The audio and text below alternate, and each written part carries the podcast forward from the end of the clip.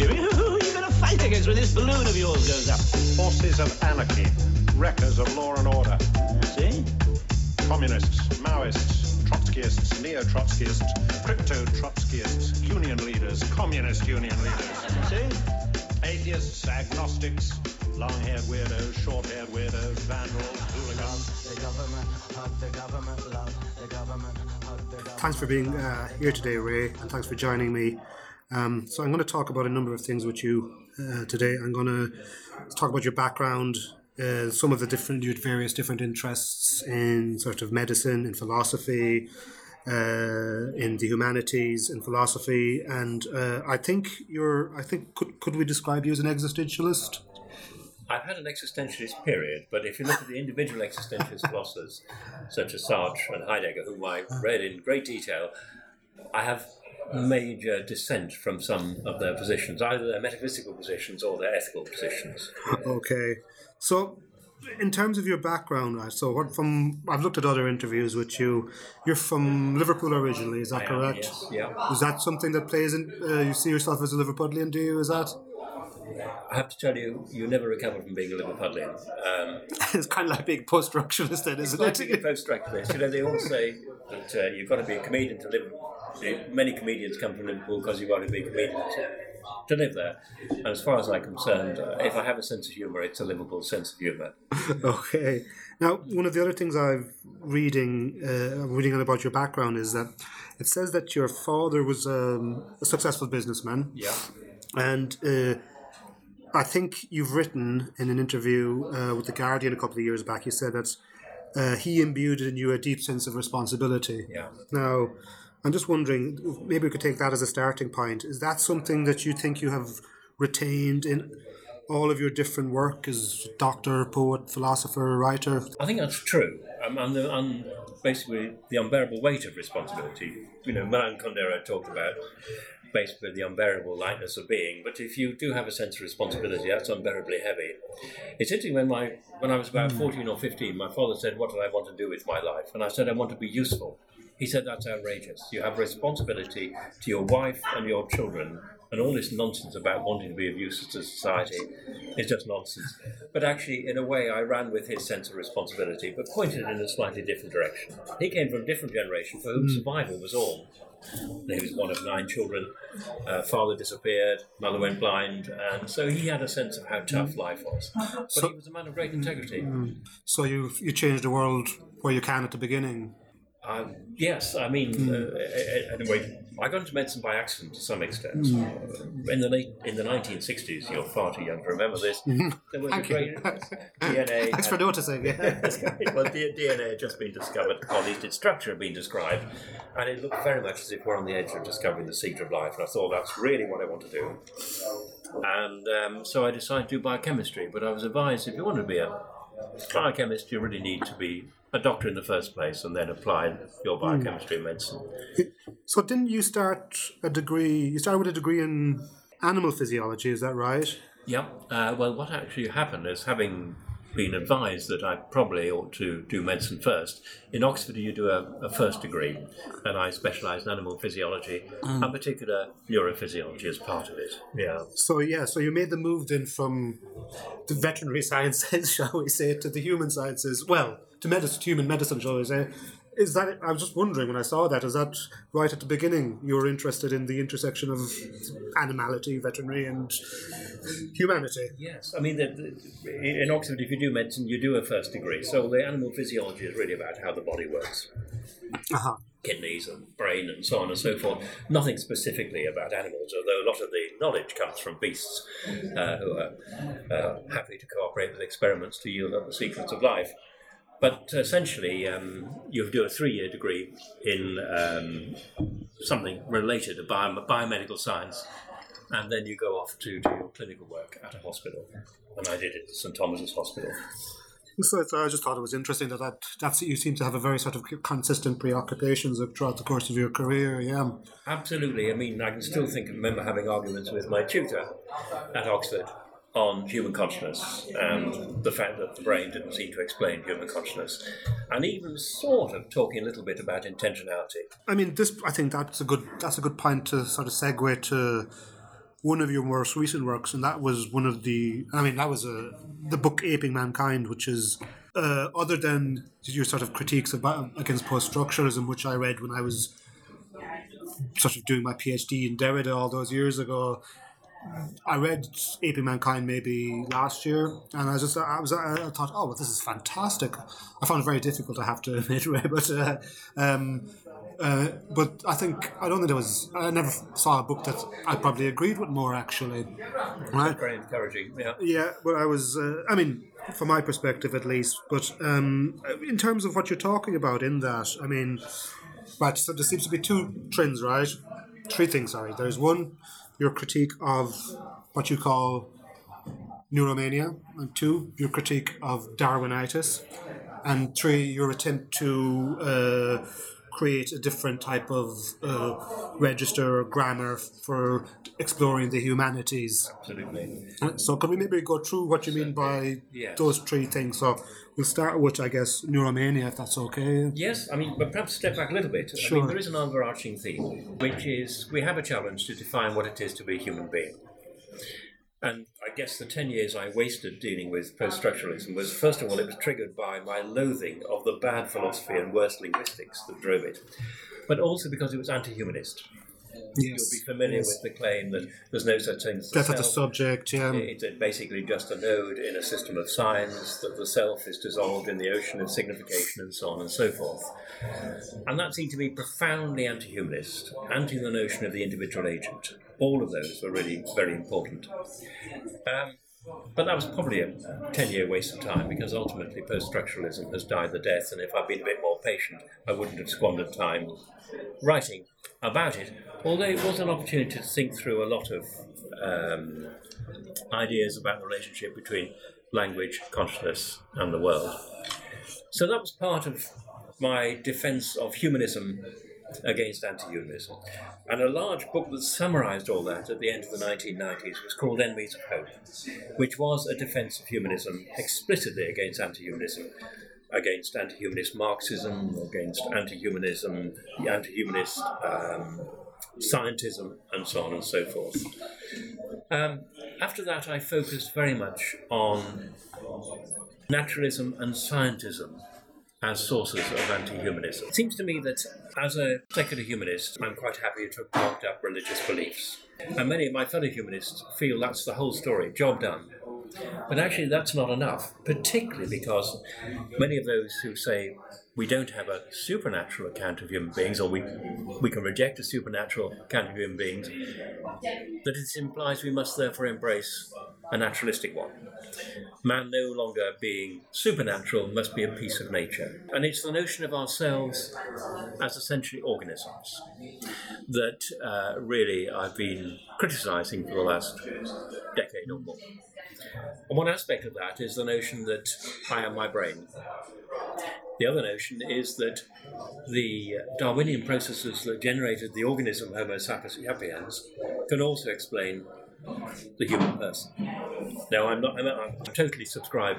I subscribe totally to Darwinism, of course, uh-huh. but I believe it explain takes us only as far as the, as the human organism, not as far as the human person. And Darwinism is to say, is to accept Darwin's account of how Homo sapiens as an organism appeared. Darwinitis to say this not only explains the organism, but also the human person. And that's where I dissent. And much of what I've written is been trying to show in what way pers- what way persons are distinct from organisms. Okay, so and that's that's interesting because I mean that's that's that I guess that's what's kind of unique about your position because if if if it, how can I put it? If the yeah, so you're not if you're not rejecting evolutionary theory, right? I mean, there are philosophers such as Dan Dennett who would say that you know freedom evolves, you know, and the human being is sort of a byproduct of evolutionary processes, and we can look at human beings in a very, very, evol- you know, using evolution as the main um, driving uh, source of meaning for that. I mean, where does it begin and end for you? I think where does when do we stop? I mean, or I mean, I guess what is it? what is it that's distinct about the human that you draw from evolution before you go, okay, you know, we, we, you know, we, you know, we're, we're not doing scientific reductionism now.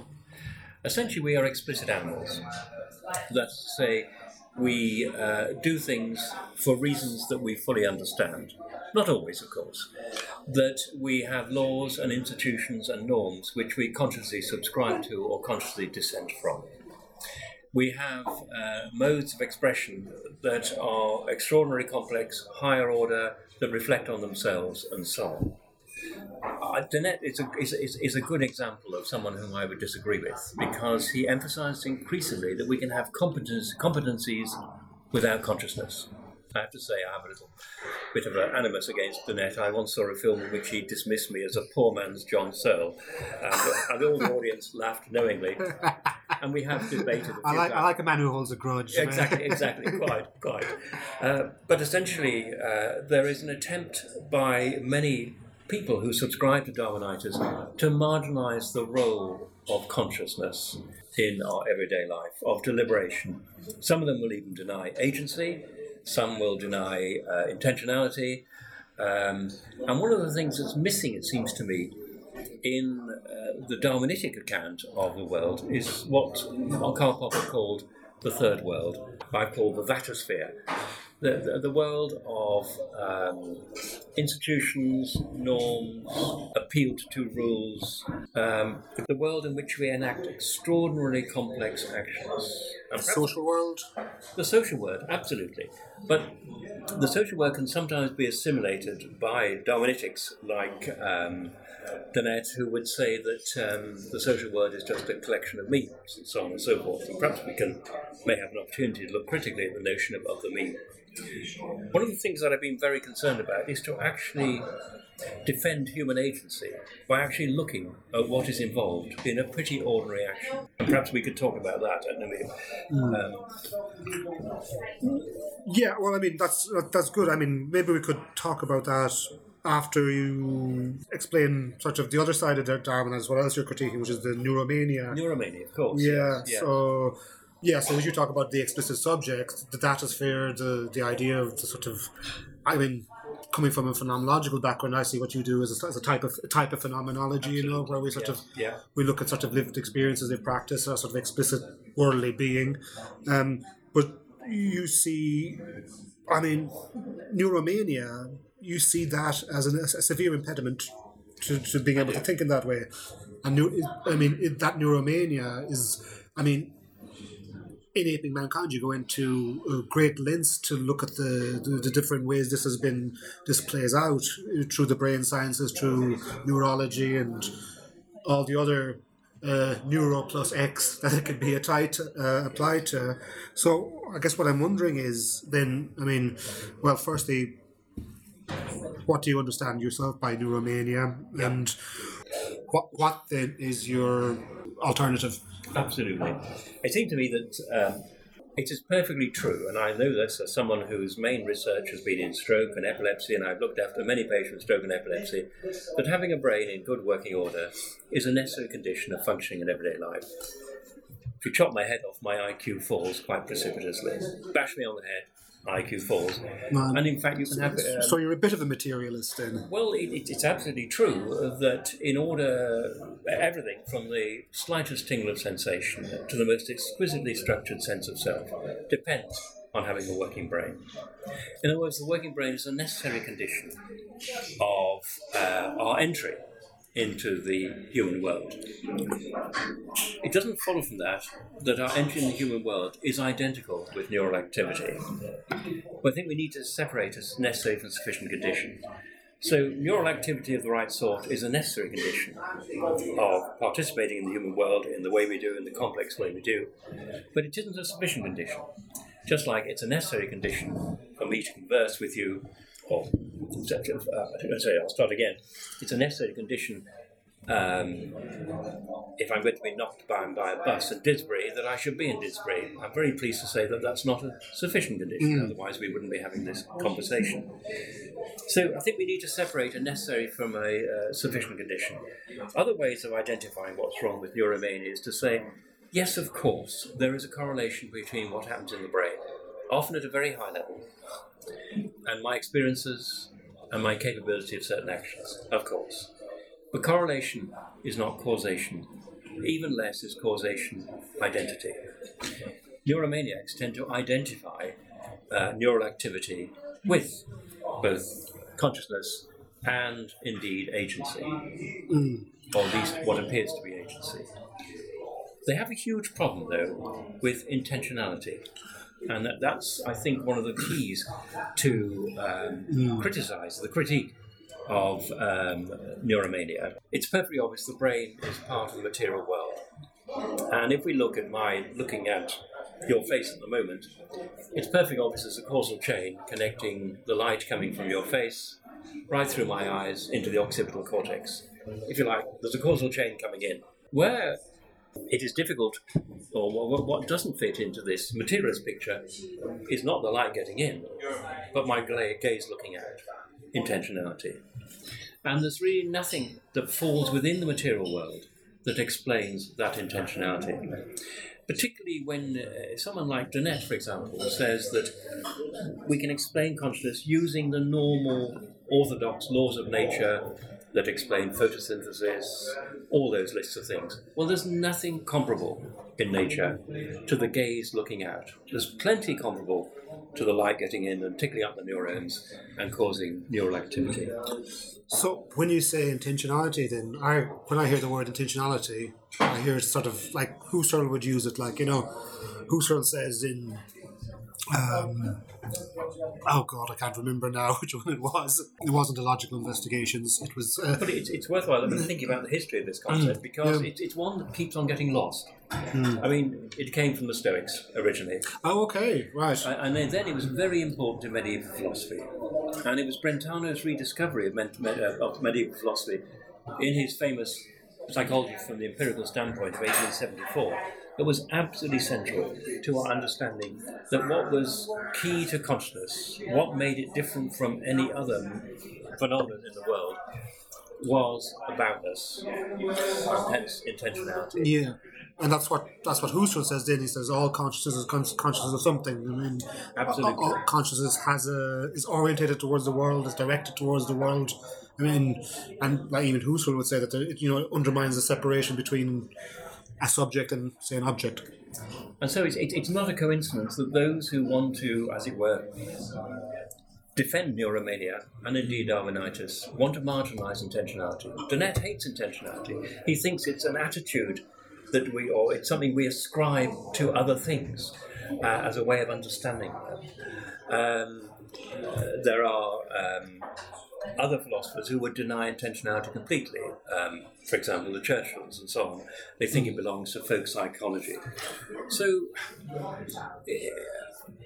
we, we have a situation where something that's undoubtedly true about what happens in our consciousness cannot be identified with what happens in our brains. It seems to me intentionality is the beginning, it's the seed that then makes possible all sorts of other things. We begin with an aboutness of perception. We proceed to second order aboutness of the perception of signs that are themselves about things, and then we have many layered unfolding aboutness, uh, which comprises comprises the material world. A material, sorry, comprises the human world, which is woven together out of a trillion cognitive handshakes. That's very that's very beautiful. Yeah. Um. The um. So you're. Yeah, so we can't say you're a materialist. That's what fascinates me. We can't say we can't really say you're Cartesian. You know, I mean, you're not, you're you're not you're not sort of saying that the mind and the body are two different sep- or substances. I mean, it'd be tragic to replace one bankrupt idea with another. No. and uh, you're not a, a sort of a radical reductionist or a materialist like the Churchlands who you cite. So Uh, and I'm, I'm not a panpsychist either. I've said some pretty harsh things about panpsychism, um, although some nice people hold those views. It seems to me I'm an ontological agnostic, and I feel. could you explain that a little bit? Yeah. say that at the moment I do not know what kinds of stuffs we should regard as fundamental, whether there should be one, two, or many, and um, that is an appropriate position to be in.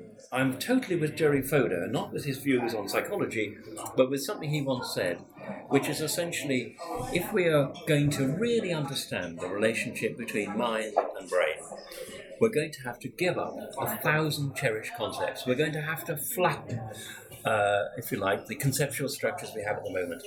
So we haven't even started that job. And uh, to me, those who, in the teeth of evidence, want to identify perception with neural activity. Not perception, not neural activity is a necessary condition of perception, but identify perception with neural activity. Those want to do it in the teeth of the evidence are missing a big trick. And I often think of the analogy of physics in 1900. You know, if, if Max Planck had said, hmm, black body radiation, it doesn't fit, let's ignore it, shall we? Or let's pretend it does fit. What would have happened? We wouldn't have had quantum mechanics. We wouldn't have had basically the whole of our present world that is largely constructed out of the technologies that quantum mechanics has made possible. And I think the people who cl- who claim, as it were, that they have a materialist answer to human consciousness, ignoring the most obvious things, such as intentionality, which doesn't fit into the materialist picture. I, I think they're missing. They're really passing up an opportunity for some potentially very exciting thoughts. This is where the light's going to come in. Basically, Yeah. the, the so-called mind-body problem isn't a little local difficulty which needs to be mopped up by better science, by better materialism. It's basically a huge opportunity to rethink our attitude to the world. And as a humanist who doesn't, as it were, subscribe to supernatural standpoints of supernatural agencies, this distance from naturalism, in a sense, is the source of my spiritual beliefs. Okay, well, maybe I, I think I'm going to talk move move to that a bit later because you do have a very sort of a, you do you, you have a very distinct position on atheism as well and humanism. Yeah. I think what I'd like to talk about. Um, I mean, I don't know with regard to what you were saying. I think I mean you're you're.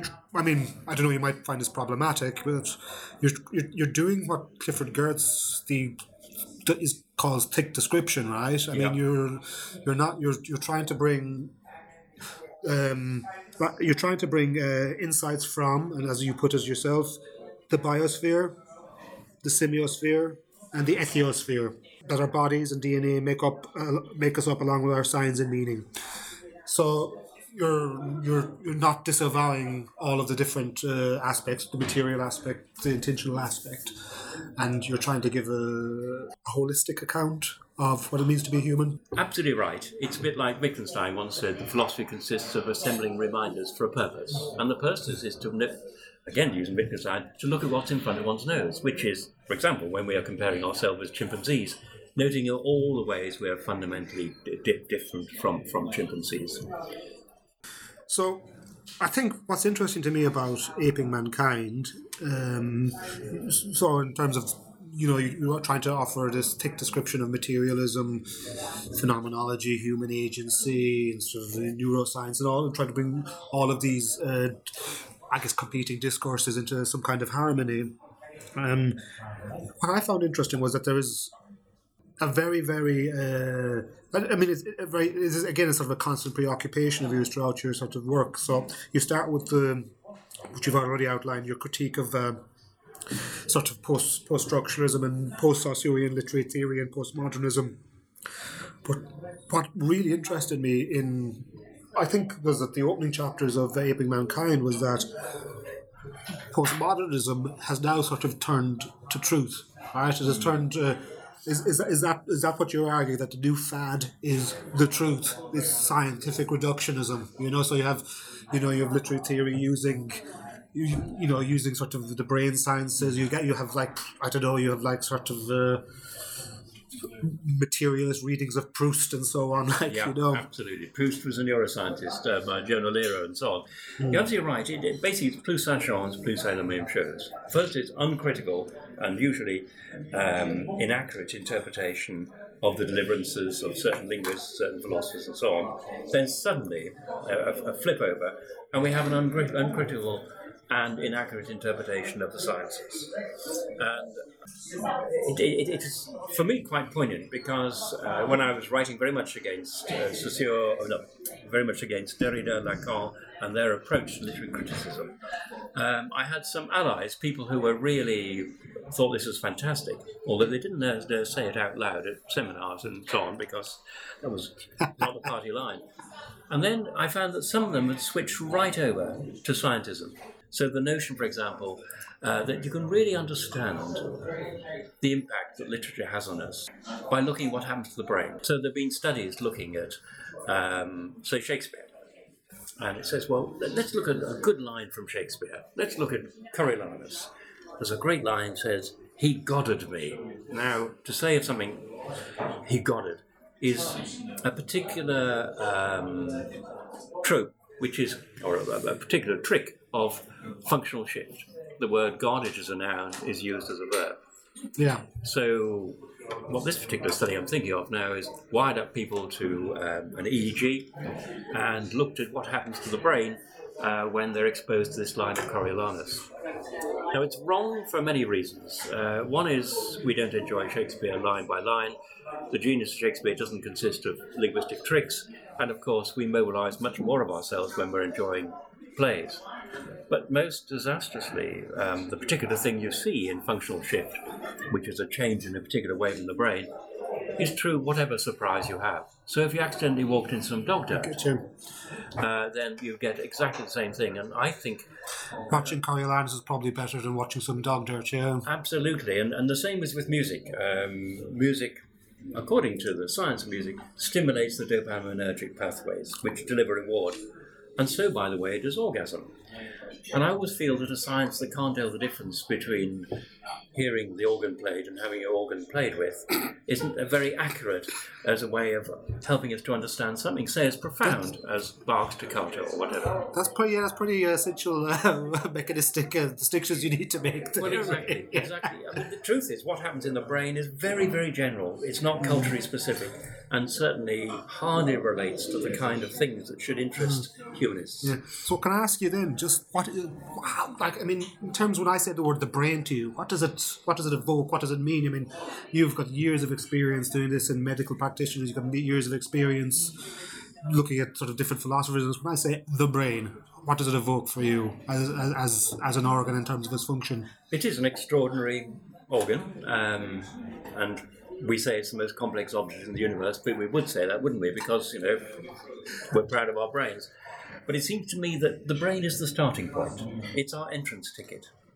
Our entrance ticket um, to a changing, evolving, enriching human world. I mean, our brains are not terribly different from those of our nearest primate kin. Five million years ago, our brains were rather similar to theirs. And our, in a sense, our brains have grown a bit and changed a bit. But there's nothing in the evolution of the brain that would even begin to explain the extraordinary transformation of human life compared with the life of other primates. Just let me give you one example. Five million years ago, the height of technological achievement of a chimpanzee was to break a nut with a stone, or basically do a bit of termite fishing. Five million years later, we have nuclear power stations and all the other stuff. What is the height of achievement, technological achievement of a chimpanzee? Oh, break a nut with a stone, or do a bit of termite fishing. So something has happened independently of the structure of the brain, and it really is. I mean, in, in, the trilogy I published in the early noughties, looked at how we came to be so different, as well as looking at why, in what way we are so different. So you have a sense of you didn't. I think you have a sort of a profound sense of wonderment then at this this this thing called the brain. I mean, and I guess that's why you were you're very very skeptical about all these different attempts to just reduce everything to sort of mere brain processes. Yeah. Yeah, and I mean, we won't find the human world by looking into the darkness inside the skull.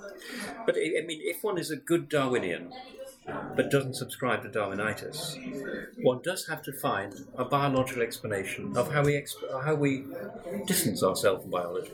And I offer a just so story in one of the, in, the, in the trilogy, which looks at three things that five million years ago made us totally different from our primate nearest primate kin the upright position, the hand which has extraordinarily different properties, and uh, our, our vision.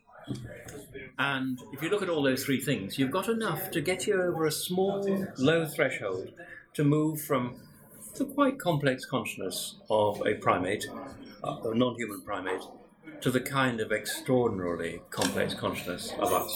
Didn't happen at once. And in fact, most of the changes have probably taken place over the last 100,000 years, which is a mere eye blink in the history of the hmm. universe. And, I mean, language is very important, but really it, it is a newcomer. We were much different from other beasts before the most plausible date of the origin of language, which is probably 100,000 to 40,000 years ago. Hmm. And that is kind of a, a miraculous thing, then I guess for you. I s yeah, is it? I mean, is that your your? I guess your beef with some of the sort of the the pseudosciences? Uh, is it that they're they're not seeing that? They're not seeing that wonderment. That that sort of you know, in the sort of, the sort of the crude philosophical sense of the word wonderment. They're they're they're doing something that is just trying to get sort of the veneer of scientific respectability. Is Absolutely. Um, and uh, how they can collapse the distance that has opened up between us and our nearest primate kin. It's interesting, some of the more responsible ethologists don't feel like this. I mean, Thomas Suddendorf has written a brilliant book called The Gap, which is about the gap between ourselves and uh, chimpanzees. I mean, he's, he teases this out brilliantly, and I mean, he's a very serious primatologist. Um, so there are um, quite a few primatologists who wince at Darwinitis. yeah, I'd like to sort of talk about sort of some of your more recent work. Yeah. Yeah, if that's okay, Ray. Um, one of the there's a couple of themes I want to pick up on, and uh, I mean, your most recent book is uh, the philosophy of time, is what you're engaging in. So your book is called Uh, it's called of, of Time and Lamentation. Of Time and Lamentation. Re- reflections on transience. Yeah. Yeah. Yeah. And so, what is why? Well, why why do you wa- is why do you want to pick up on this concept of time? Is it one of these irreducible questions that that that that of the data sphere, as you call it, that that we have not just been able to articulate? It is. I mean, it seems to me that um, biologism is a great concern, but physicalism is a greater concern. And one aspect of physicalism is the reduction of time to time as it is described by physics. So this book, I'm afraid it's rather a large book, 720 pages of small print, um, is essentially the first part is a critique of the notion that physics is the last word on time. That if you want to have a metaphysics of time, you look to what the physicists tell you. And it includes a critique of the mathematical interpretation of the world, the idea that mathematical physics will give us the most faithful portrait of what is out there. And that's the first part. The second part is very much home territory to you, which will be a phenomenological examination, and there's chapters devoted to each of the tenses the past, the present, and the future, and also a chapter on eternity, the notion of eternity. And the third part, having cleared away all the accretions of metaphors, useless metaphors like the arrow of time, and passage of time, and river of time, and so on, tries to look at what time is in itself. Um, That's a tough question. That it is, and, and, and in fact, the outcome may seem disappointing, but also reassuring in the sense that time is not reducible to anything else. Any attempt to define time in terms of something else actually draws on time to explain it. so it's not anything. It's not any one thing. Well, I, I don't know whether it's one thing or two things. I mean, in a sense, it is irreducible to anything else. Um, for example, a lot of people say that time is the causal dimension of space time. That was Hugh Mellor. You say, well, hang on a moment. How do you differentiate between a cause and effect? Well, the cause occurs first, and the effect occurs second. In other words, you have to have already in place the notion of before and after if you're going to say that time is the causal dimension of space time. If you say that time is our perception of the sequence of events, well, actually, that boils down to time is our perception of the temporal sequence of events. So you can see any attempt to reduce time or translate time into something else actually draws on the notion of time. So time is irreducible. I mean, that's part of the final part of the book. But it is also related to our freedom.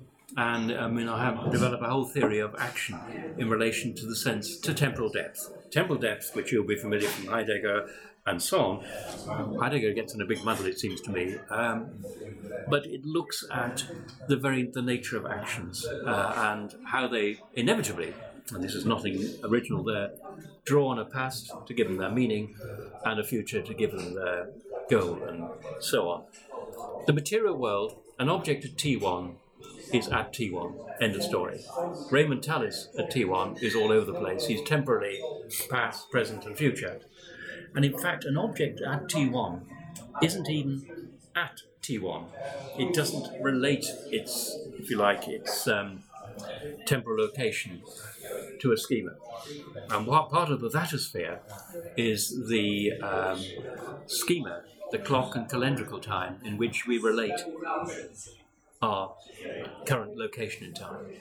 So, so like I mean, there seems to be some parallels there with what Bergson is talking about in times. And Bergson sort of, I mean, he, he draws these this very sort of brutal distinction between what he calls qualitative time and quantitative time. So, quantitative time, I guess, is what he says space, space time spatialized. It's, it's it's sort of the chronological times, clock time, calendar time. But qualitative time is sort of enduring, elongated, and he starts using all these different types of metaphors to try to describe that. Is that what you're trying to articulate? Well, there is a section on compare and contrast Tallis and Bergson, and I agree with Bergson a lot.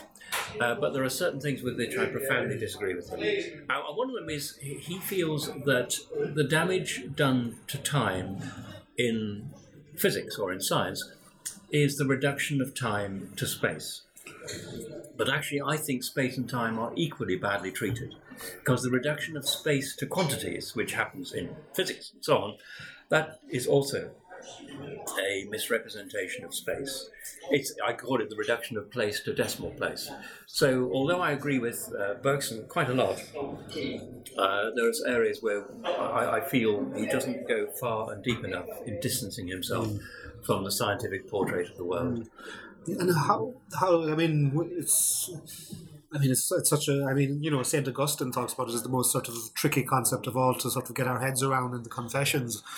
I mean, well I can't recall precisely what he says. It's something like I know I know it not escapes me. I when I know it, I think I know it or whatever. It's something to that effect. But I feel completely relaxed with the idea of time, and some, until I ask myself or somebody asks me, what is time? That's the one, yeah. So I mean, when when in, in sort of a an everyday sense, then I wonder how is time operating for you in trying to you know for for the average human being, how is time operating? You know, how is time?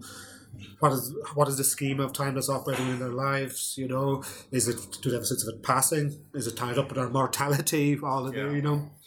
Well, I mean, there's two points there. First of all, I think um, the answer to that question is inevitably and irreducibly complex. That's why there are very long chapters dealing with the present tense, which is impregnated, to borrow a term from Husserl, with the past, and basically points towards the future. And uh, each of those has their own complex phenomenology. Um, the uh, relationship to mortality, it seems to me that the notion that time passes, which is a bonkers idea, of course, because as everybody's, as has been pointed out many times, if if you think that time passes, you have to then ask the question: at what speed does it pass? And the answer is it must pass probably at one second per second. And if you've got the same units on the denominator and the numerator, then you're talking nonsense. But actually, the sense of time passing, which is a projection from the dynamism of time taking events into time itself, But the sense of time passing does do justice to our existential sense hmm. of helplessness as we are moving towards the end of our own lives. I mean, I do have the feeling that I'm a, in a boat, a little canoe, in a fast flowing river which is heading towards a waterfall. That's roughly, um, you know, you and me both, I think. and, and I regret it. A lot of people are sick to death of Raymond Tallis, but I can't get enough of it. I don't think you're so bad, Ray. um, the yeah, so I mean, clearly in that book you've you've spent like a lot of time trying to unpick these this really really really really really, really tricky concepts. I mean, you really looked at you know you've looked at sort of physics, you've looked at sort of the philosophers, uh, and you've I guess you've you've come to a position where you're you're not well it's, it's if, if time is irreducible that's it, isn't it? It just is. It's sort of almost a Wittgensteinian idea. We just kind of get on with our lives. Uh, it is in a way, yes. Uh, yeah, I, I agree. And, and in many ways, the kind of subtle hope one has when one does philosophy, one's going to mm. unpick the doors of the prison and find that, after all, all the terrible things you fear, like death and so on, aren't actually, you know, you can wake up out of that. Well, the, I guess there's perhaps for some philosophers, and I include myself, there is that vague hope. So I hope I will be a locksmith that would liberate me from the prison of a world picture in which I am being swept towards the cataract uh, by not the passage of time, but um, the aging of Raymond. Okay, well, I think that brings up uh, your other book, The Black Mirror, um, where you, which is a, which I, I recommend everybody read. Actually, Oh, thank it's, you. Yeah. It's, uh, it's, uh, I mean, it's just very interesting to me formally because it's sort of a, it's, I mean, there's a chapter in there which is, it's it's like a conversation with your own corpse. Yeah. yeah, which is quite funny in and of itself when you think about it. it has that sort of degree of existential absurdity to it. Absolutely, yes. Yeah, but I mean, uh, when you're talking about sort of things like transience and mortality, I'm trying to think then, like, how are you conceiving of this notion of death? I mean, where do you position yourself in relation to the to sort of the great philosophers who have thought about it, like Heidegger or Sartre or whoever? I mean, I mean the, the motivation of the book is in the quote from Ian Forster, you know, death kills a man, but the idea of it may save him. And there's this feeling that Heideggerian awareness of death, not necessarily being towards death, but a Heideggerian awareness of death may make one more appreciative of life. And if one can occupy the Archimedean position of one's own death, you can look back at your life. You can then see its extraordinary richness. And it's a book of celebration. I mean, a lot of my philosophy, although it's, it's certainly never revisionary metaphysics, it's sometimes descriptive, it often is celebratory. And this was a chance just to celebrate the complexity of, of live time, live space, of our relationship with each other, of possessions, and all of those things. Um, uh, it, it's a book of celebration. As if I was, I imagine myself basically in the dark, peering through a window, looking at this room, which was life. So, so I mean, that makes, makes me ask the question then: What is joy for Raymond Tallis? What does that mean?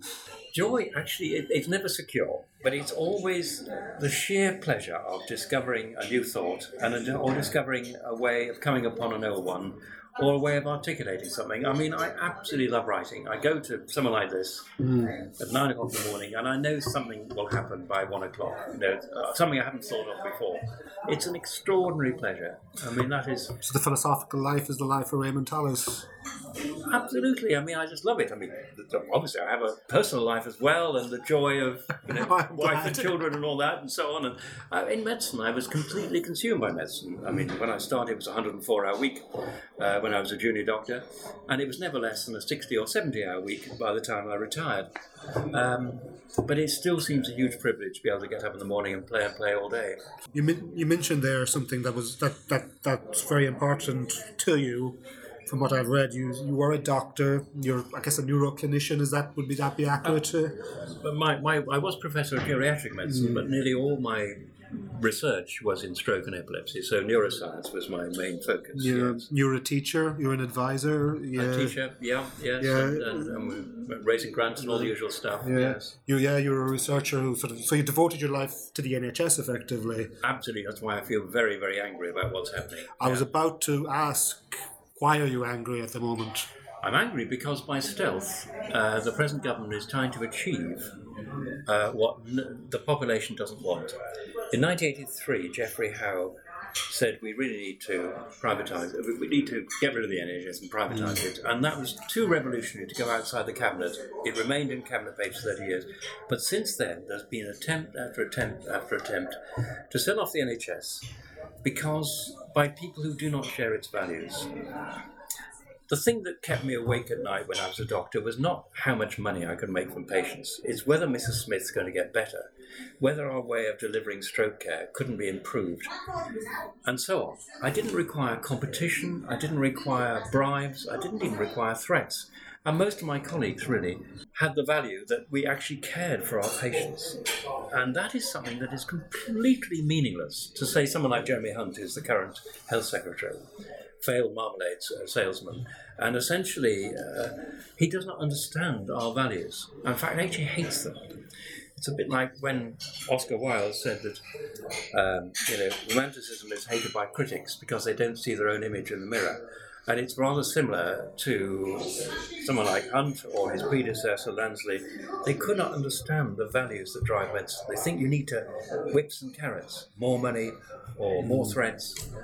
And it just doesn't relate to what makes people good doctors, concerned doctors. Just like scientists. I mean, a good scientist don't do it for the money. My God, there are such easier ways of making money good philosophers.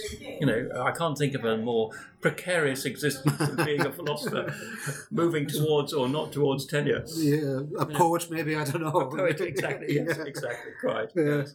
So, so uh, there is this feeling. I mean, I spend a lot of time on the pavement. And I can tell you, a professor without PowerPoint is a sad dog.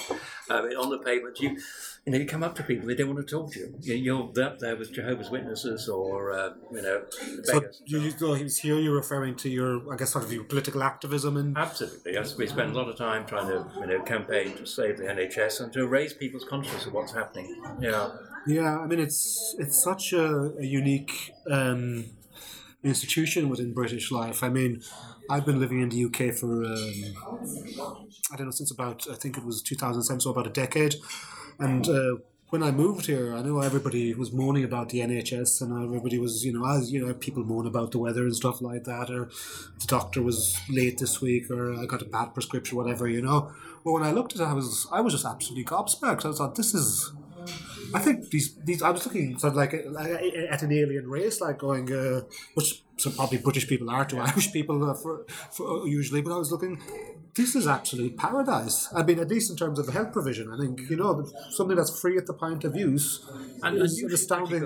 Yes, I mean, if you think our funding is way below the European average, and It's look value for money as well. at then. money, I mean, if you look at the beds per population, ten thousand population in Germany, it's over ten. It's two point one in the UK. Doctors, nurses, likewise. So, and we would do so much better with the current structures if we had appropriate um, funding. We have a very good vasculature with anemic blood going through it. Yeah. Yeah, it's it's interesting. Isn't it? It's, it's something the NHS. It's, it's it's. I mean, I think you signed a letter of protest once about this, um, and I think that one of the lines in the line was that it's the NHS was born out of the sort of the sort of the cataclysms of World War Two, and it was designed to put a to heal a nation together. So it is very much embedded. It is very much embedded in the British identity. Do you think? It, a, a British identity of a particular time, absolutely, Hmm. their finest hour in a way. And it seems to me that it's one of the few places where, as it were, the morally uh, most admirable solution also happens to be the most pragmatically effective. Hmm. And there's very few places where those two things come together. You know. That is very unusual. Yeah, yeah. Now, um, look, given that you are someone who works at the intersection of all of these different disciplines science, art, humanities something that emerges from that is your own very, very distinct, and correct me if I'm wrong, your own very distinct sort of form of uh, humanism. Your own. Uh, does that emerge out of your your uh, your philosophical work, your your medical work? Does it, was it all? Is it a little bit of all of them coming together? It certainly is a point of convergence, and, and also science. I mean, one of the things that seems to me the extraordinary thing about science, good science, is it's a triumph over our capacity to deceive ourselves. I mean, one of the most extraordinary uh, phenomena is the clinical trial. I mean, historically, uh, the shaman or whatever believed in his or her treatments because it had a vested interest the idea that you have a clinical trial where you get other people to evaluate what you're doing, that you are driven by suspicion of the benefits of your own treatment, that you've been driven by conscious and deliberate uncertainty, that is something extraordinary. I mean, it's particularly hmm. extraordinary in medicine because there's so much emotion and vested interest.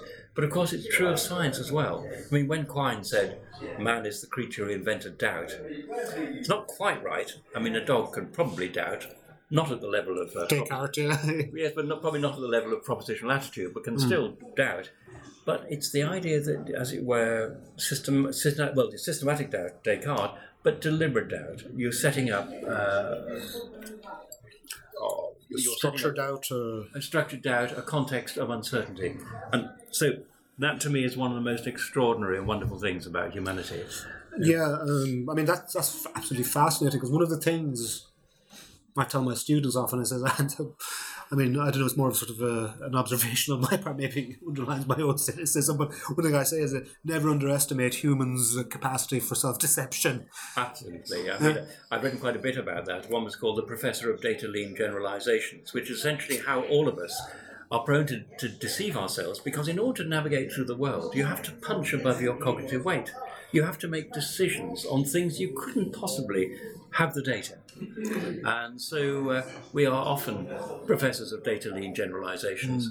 Um, and I've just made a generalization there again, see, which is sort of. Uh, What we do, yeah, yeah, yeah. So um, then, I mean, what is it then that that's that's that's sort of I guess the ground of your type of humanism. I mean, is there something specific about your the, the secular humanism that you espouse? I mean, I know you have a book coming out on this. Uh, I think next year. Um, you said already, sort of the, when we began our conversation, you said um, that you're, you're you're someone who rejects the supernatural, but also Yeah. someone who rejects the natural. Now, Or- or- what or- type of humanist does that make? I, I- certainly, I reject supernatural explanation of us. I reject this naturalistic explanation of us that Jesus us as just gifted chimps. Um, and clearly, there's a big space between the supernatural and the naturalistic, and we are extra natural.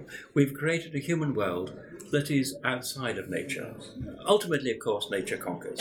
I mean, I am an embodied subject, and the I am of me has to is like a flower growing in the soil of it is, and there are many things that it is doing and it, upon which I'm dependent um, that I'm even, uh, I'm simply unaware of. So there's no I don't for a moment pretend that I've as it were broken free of nature, but between the purely naturalistic event of our growing in the womb and the purely naturalistic event of our dying of some physical or biological cause, we pass through uh, a world which is not understood in terms that could be captured by biology or ethology or Darwinian terms. Is that is that a different type of transcendence? It is, absolutely. Seems to me that transcendence isn't just the privilege of um, those, or at least the belief in transcendence isn't just the privilege of those who believe in supernatural agents and agencies and so on. Hmm, well, this is a Heidegger's point, isn't it? Uh, he replaces the leap of faith with a leap into the into life itself, a leap into the world, a leap into the happenings and the goings, the comings, and the back and forth, the hopes, desires, aspirations, all of these things. That's absolutely true. And of course, uh, the philosophers who influenced most in my teens and early 20s were Sartre of the being nothingness and Heidegger of being in time. And it seems to me that they were always saying that we, as it were, do transcend the facts, the physical condition, uh, our own um, facticity. Um, Yeah. Okay, so um, could I? s- Are you a British existentialist then? Because I started the conversation with asking you, "Are you an existentialist?" So you've left some of that behind, I think you said. But is there something? Maybe I'm trying to label you a little bit too unfairly, which, but uh, I know I can't seem to get away from the idea that uh, you are a phenomenologist. You do talk about mortality. You do talk about existential. You do accept the views of sort of of materialism. I mean, that's a very, very unusual humanism. I mean, I, I guess so. I mean, the trouble with existentialism, uh, particularly, is rooted in a specific phase in the history of philosophy, and, you, and you relate it to certain names. Um, and, and there is a lot about uh, what, what, what do I believe? I certainly believe that we haven't got a prescribed human essence, which we then act out helplessly. That's for sure. In a sense that we forge our own essence to some extent in our existence. So I'm an existentialist to that extent. Beyond that, if you look at individual, I mean, I wrote a very a book about Heidegger, which was very critical of, um, in particular, his use of the word Dasein, which is pretty damaging. And in relation to Sartre, I'm not persuaded by his most uh, or at least by the metaphysics in his most um, developed book, which is Being and Nothingness, simply because he gives nothingness or nothing too many muscles. It does all gets up to all sorts of things, which really it shouldn't be getting up to. Um, So does a does a does a in, in, that sense then does it do you, do you derive an ethics from this type of humanism?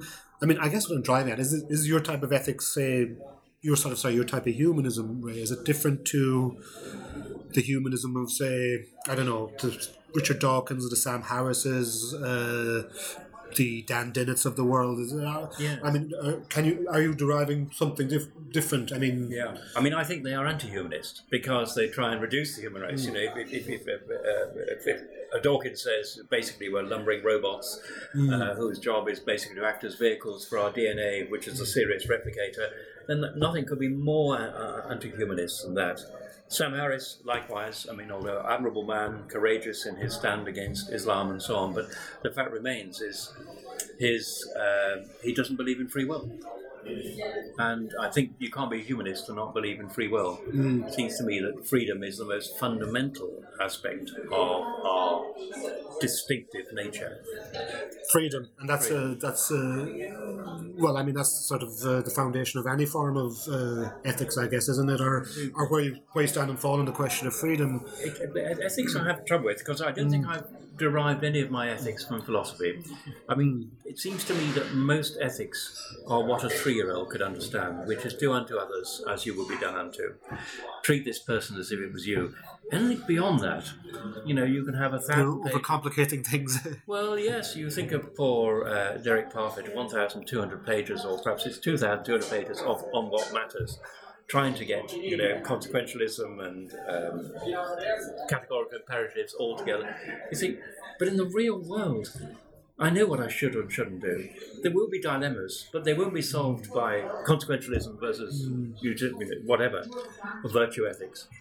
And I found that in medicine. I mean, in the end, I found medical ethics unhelpful for making ethical decisions. A lot of the debate in medical ethics has been going on for 2,000 years, but I had to decide at 4 o'clock in the afternoon whether Mrs. Smith should be switched off or not.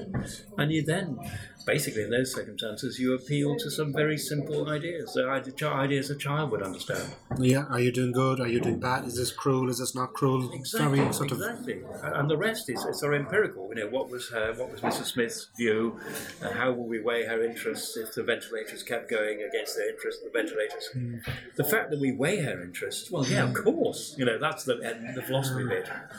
Yeah, I mean, is that? I mean, you're you're you're you're a you're an advocate for um, Assisted dying. assisted dying, Yes, precisely. yeah. So is that is, is that how you conceive of that in, in, in those terms, in those very sort of phenomenological? I mean, when I say phenomenological, sort of lived practical sense, where you you go. Do I reduce suffering here, and then I need to sort of take in these variances of the different, uh, uh, the different issues such as family, such as Yeah. religious beliefs, all of these things. I, I mean, my reasons for supporting assisted dying again are the reasons a three-year-old or perhaps a six-year-old can understand, which is basically pointless, unchosen suffering imposed by other people because of their beliefs on an individual who wishes to die and who is terminally ill and whose objectively their prospects are terrible. This must be wrong. I mean, a six-year-old could understand that. Um, so unless you have the obstacle of some kind of religious belief, you would understand that. You know, and all the secondary issues, like if you have a, a um, assisted dying bill, you start down the slippery slope. Well, all the empirical evidence is those slopes aren't slippery, and in fact, actually, the slope is less slippery if you have clear legislation about the conditions in which you assist someone to die. Fudging the issue by the double effect or other mm. approaches actually is much more dangerous.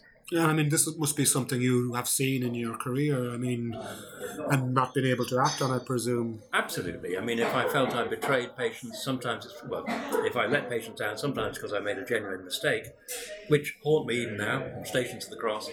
But even, you know, but sometimes it's because you had to walk away from them when they had unbearable suffering, which was utterly pointless, which they and all those who love them, truly love them, would regard as a pointless abomination.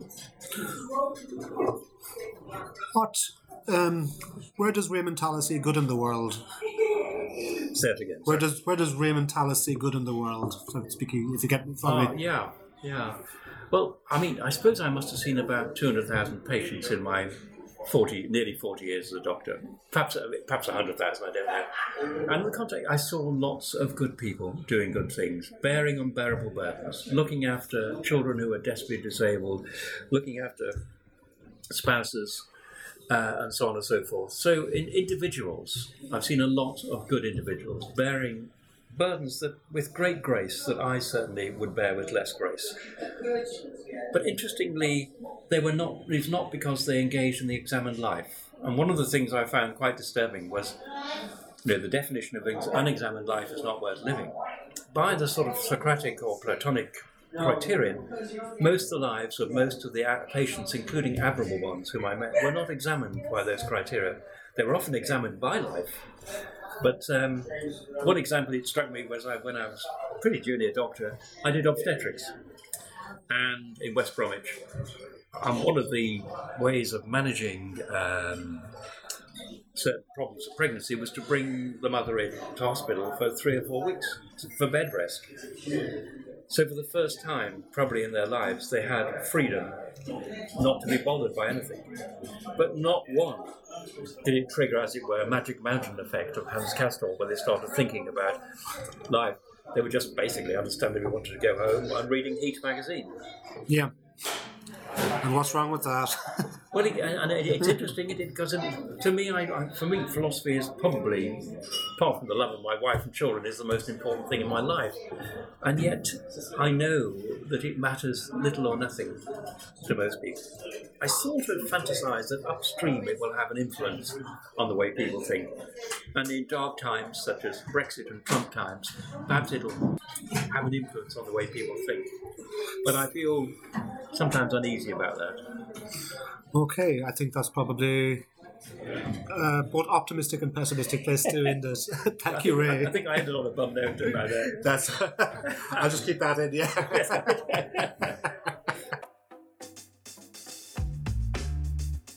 Come on, Jimmy. Who, who are you going to fight against when this balloon of yours goes up? Thank you for listening to The Well. Our theme tune is Love the Government by El Papa Giraffe and is licensed under Creative Commons. You can follow us on iTunes or your preferred podcast app.